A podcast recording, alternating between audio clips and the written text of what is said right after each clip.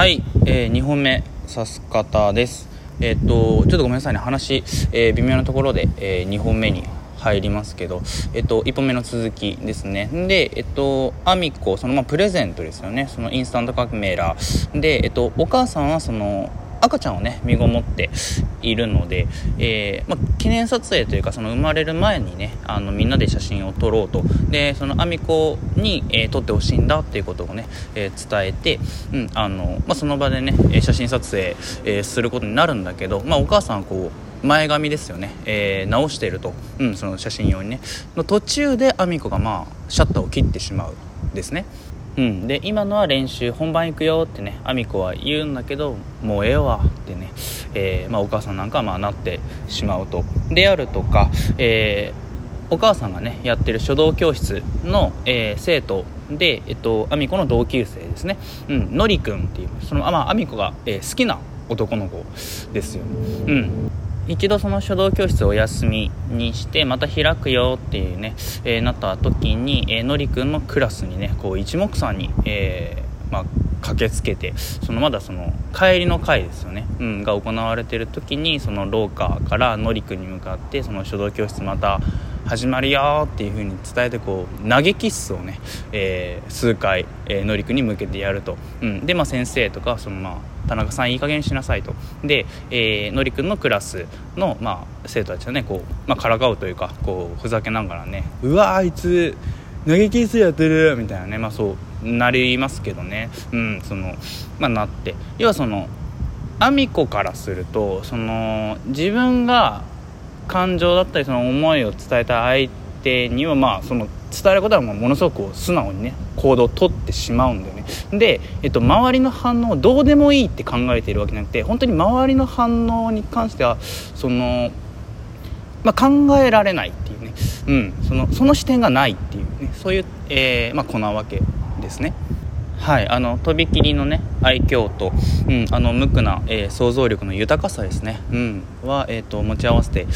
いるんだけどその周囲がもうってなるようなねことを、えー、まあついというかね、えー、まあ、アミコはしてしまうと。でえっと小野真知子さん演じるお母さんですね、えー、身ごもってる赤ちゃん、えー、に関して、まあ、とある展開があった後ですね、えー、これまあアミコからすると、まあ、本当に良かれと、え思ってもいるんだけれどうん。ていうかごめんなさい。ここはちょっと今回言いますね。この展開に関して。あの赤ちゃんねその死産、まあ、してしまうわけですね。でアミコはまあ良かれと思ってなんですけどそのお墓をねその生まれたけど死んじゃったってことなんじゃろうっていうふうにねアミコはまあ捉えて、えー、お母さんお母さん」っつってねあのこっち来てっつって「えー、何?」っつって、えー、お母さんをね連れて行った。先にその弟の墓っていうのがね、まあ、あると。で、まあ、そこで、えー、お母さんですね、まあ、泣き崩れるわけですね。ここのまあやっぱその原作もそうだけど映像で見た時のその まあきつさですよね。やっぱ映画館で見てもねうーっていうこれはちょっとしんどいなっていううんあのシーンですけどまあそれぐらいもちろんその見事なって言っても、えーいいわけだけどその,、まあ、その後のね展開というか、えー、アミコとお母さんの距離感ですね、えー、決定づける、えー、そういうエピソード、えー、でもありますけど。はいえっ、ー、とつまりですねこのまあ映画というか物語ですねその純粋無垢なアミコのその無垢な可愛らしさ奔放さと、えー、その行動言動ですねによってその周りの人間の傷つき方ですねはいこれがね やはり作品としては見事ですね。であの忘れちゃいけないのはやっぱりそのアミコもやっぱ傷ついててっていうそのアミコの声ですね。うん。これもねその物語、えー、重要な、えー、お化けの存在ですね。アミコはその、まあ、怖いとやっぱ感じてるわけですね。そのお化けなんてないさっていうのをその周囲の迷惑顧みずにね大声で歌うんだけど、まあ、それはその自分の怖いっていう気持ちをごまかしてるわけでそのアミコがね怖いって感じてることにはまあ、えー、周囲の人はその耳を貸さないわけですね。耳を貸すまあ余裕がないっていう、うん、言い方の方がいいかもしれないですけど。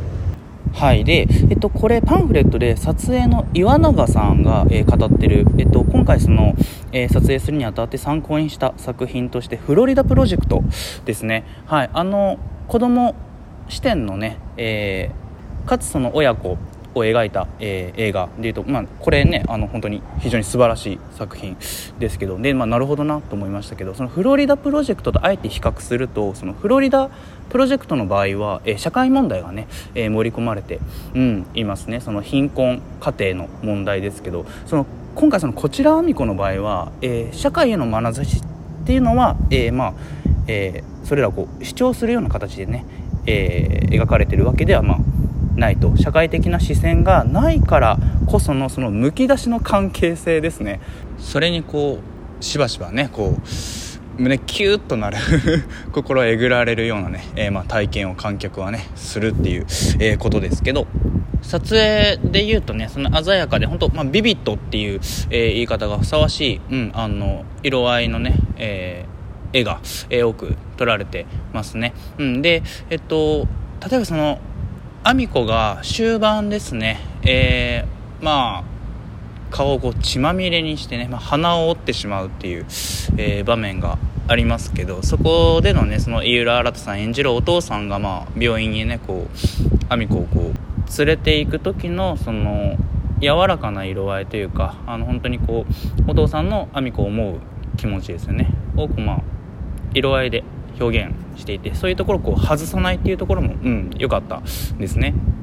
はい。であとねこれパンフレットの小野真知子さんのインタビューであの面白かったというかあなるほどって思ったことなんですけどその終盤ですねおばあちゃん家で、えー、アミコがおばあちゃんとあとお父さんですね、えー、3人で、えー、トランプをねババ抜きをしていると。で、えっと、そこにこう虫がね窓開いてるからあの本当たくさん入ってくるっていう、え場面があってでまああの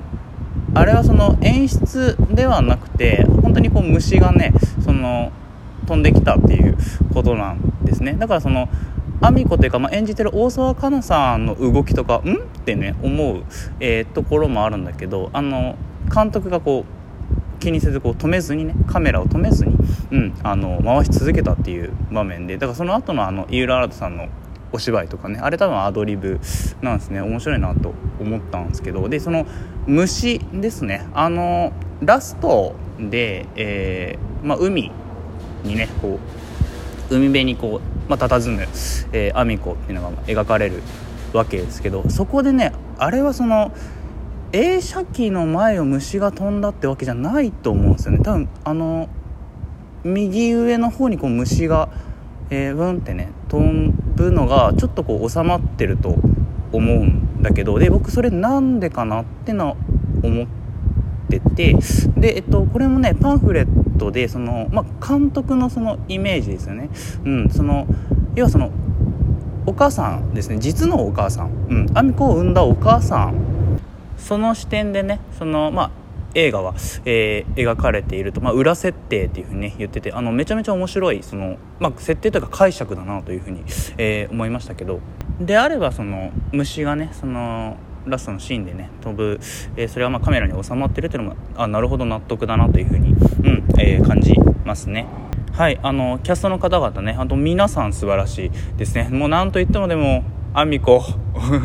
体現してる大沢かなさんですね。もう魅力炸裂って言ってね、うん、いいんじゃないかなと思うし、え監督の森裕介さんですね。今回がま監督としてはデビュー作ということでその森さんもその大沢さんもねあの素晴らしい最初の一歩、うん、あのなったんじゃないかなと。今作がね、うん、そう思いますね。はい。あのどちらかというと映像化はね難しいタイプの原作だと、うん、思うんですけど見事にこう映画として、えー、立ち上がっているなっていうふうにね、うん、思いますね。個人的にはこれ、まあ、語弊があるかとは思うんですけど、えー、僕自身のねその ADHD 的なところですね。えー、からそのラスト本当にラストですね。そのはかなりあの、まあ、考えさせられるものですね、まあ、これ原作もそうだけど。うん。あの言えるのはそのアミコはたくましくねうん。生きることを選ぶっていうことなんでしょうね。はい。というわけで、えー、原作も映画もね要チェックでございます、えー、分てかもうすぐ11分か、うん、1本で収まるわけなかった。じゃんねっていう感じですね。こうやって話してみるとね。ちょっと今回は、うん、全然こぼれるとは思ってなかったっていう。はい。すいませんね本当はいえっと、まあ、今回はこの辺りで。ではまた。